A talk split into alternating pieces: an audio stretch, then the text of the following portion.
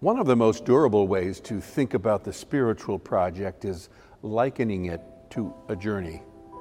No doubt you've heard or read the phrase spiritual journey a lot of times over these last years.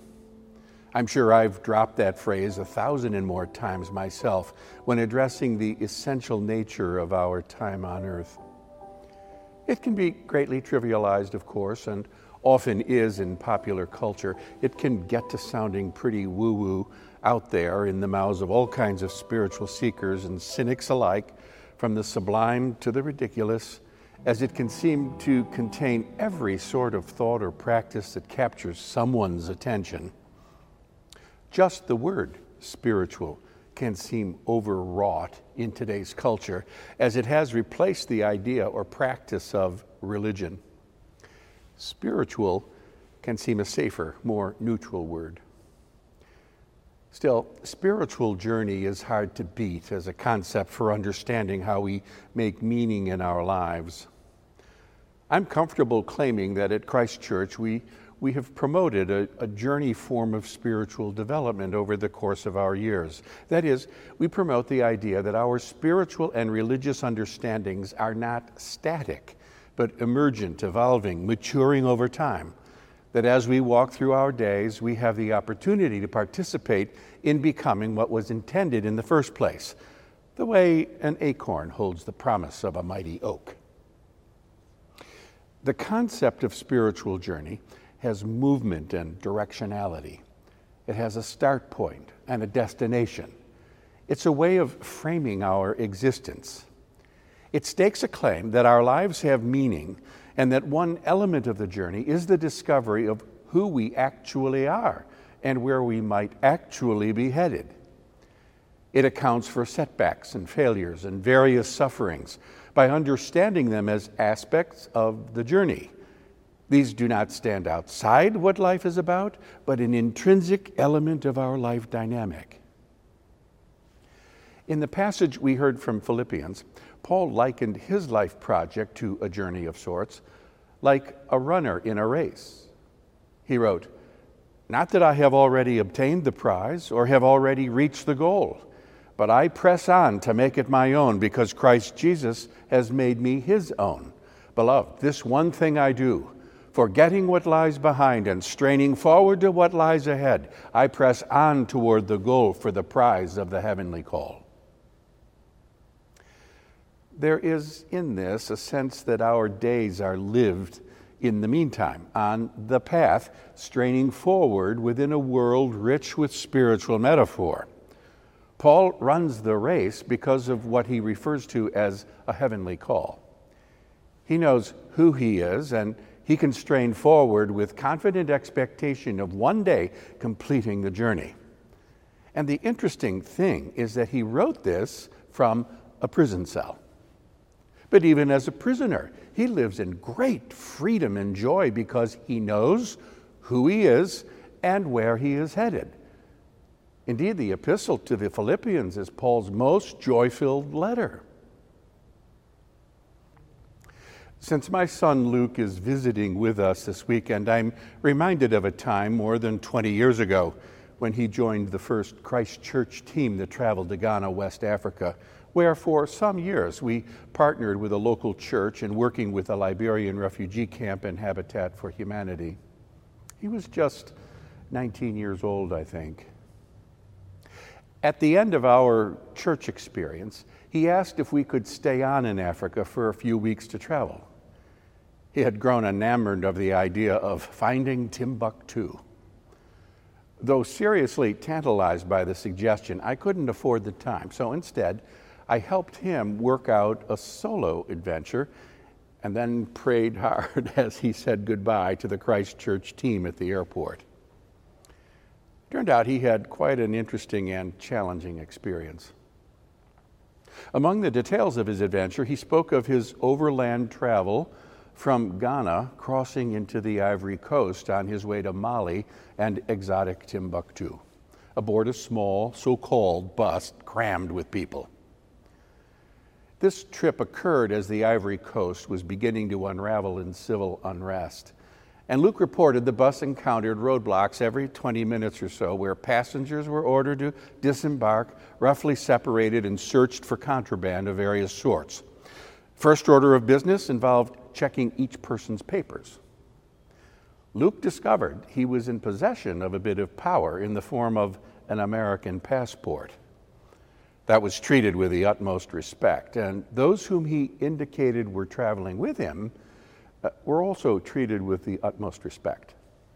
At each roadblock, Luke and the one or two travelers he had befriended were set aside, while the others were sometimes stripped and interrogated. In that place, at that time, an American passport provided a certain confident protection. It gave evidence of larger associations and allegiances in a chaotic environment.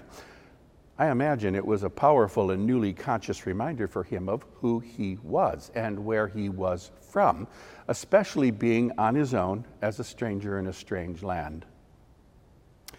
Now, eventually, Luke did make it to Timbuktu in, in one piece, with many interesting adventures to report. But I remember especially his energy when he spoke of the impact of that passport. And I became aware of something else as well, something about the willingness to take this adventure at all, something about the excitement despite the simultaneous trepidation. Pre cell phone technology now, Luke kept in touch by intermittent landline, and I discovered that the reach of Western Union was nearly as extensive as the Holy Spirit. Little tiny out of the way places in the middle of nowhere were more than willing to serve as transfer points for American cash, more of which Luke kept requiring. But I came to realize that for all of his initial ignorance of what might befall him during his trip, his willingness to take the risk was in part due to an unconscious yet certain knowledge of who he was, where he was from, and even where he was ultimately going. That is, home. In other words, he was tethered to a secure anchorage. The tether was, was as real as iron, but invisible to the naked eye. Though Melissa and I didn't speak of it in these terms at the time, our decision to support this solo adventure was in part an assessment about the security of this tether and his willingness to test its tensile strength. In this sense, then, it was a solo journey, but then again, not exactly solo. Luke had access to home. He held a powerful passport. He knew who he was, where he was from, and where he was going.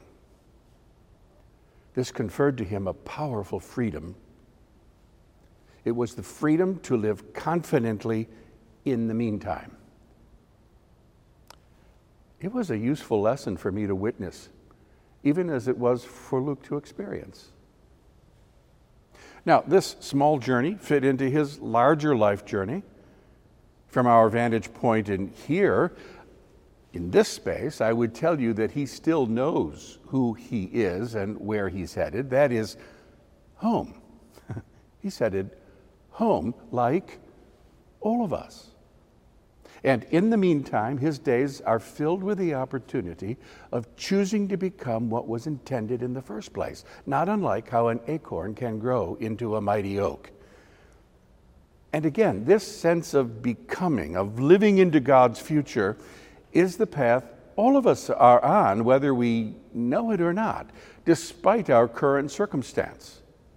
All of us headed home. Paul can live joyfully in the present moment despite his imprisonment because he is pressing on in his journey. He knows who he is and where he's headed.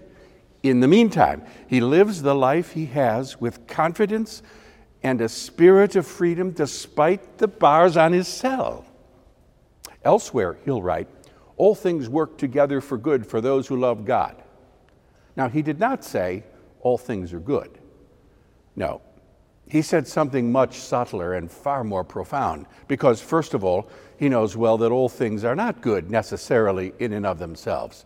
But he also knows that understanding life as a spiritual journey, he lives with the confident expectation that in God all things cohere. During our season of Lent, we've been tracking Jesus on his journey towards Jerusalem. He's been walking there for a long while, so it's a literal journey, sort of like making his way to Timbuktu, I suppose. We know what awaits him there. He likely does too. He likely knows the whole business of his ministry is coming to a climactic moment in the season of Passover, which is itself an annual recounting of a journey from out of Egypt through the Red Sea and the wilderness beyond as the Hebrew people find their way home. What we say here is that Jesus' journey to Jerusalem is archetypal. It's a grand prototype of the journey we're all on. On the short run, we understand he's on his way to a certain death. On our most sober days, we know that's true for us as well. We understand how our life journey is bounded by our being born and having to die. I would say the more conscious and embracing we are of this fact, the more capable we become of attaining spiritual maturity, and the better we become at living in the meantime. But the mystery of our life does not end there. For what we will discover if we go the distance with Jesus is that even death is not larger than God's purposes, that for those who love God, even death itself is wrapped in God's grace and love and works its way into life with God. True enough, our words begin to trail off at this point because the journey moves beyond the range of our physical vision, but, but not beyond the range of our faith that is founded in the fact of our lives and the fact of our robust experience of traveling the path to our true home as we grow into what has been intended all along I don't know of anything else that captures the length and height and depth and breadth of our existence so completely. That's the journey I'm on for certain. And one last thing it is so very, very excellent to share the path home with others. That's the essence of our fellowship why we join together friends, sisters, brothers, and all siblings for the journey. All of us together on the way home.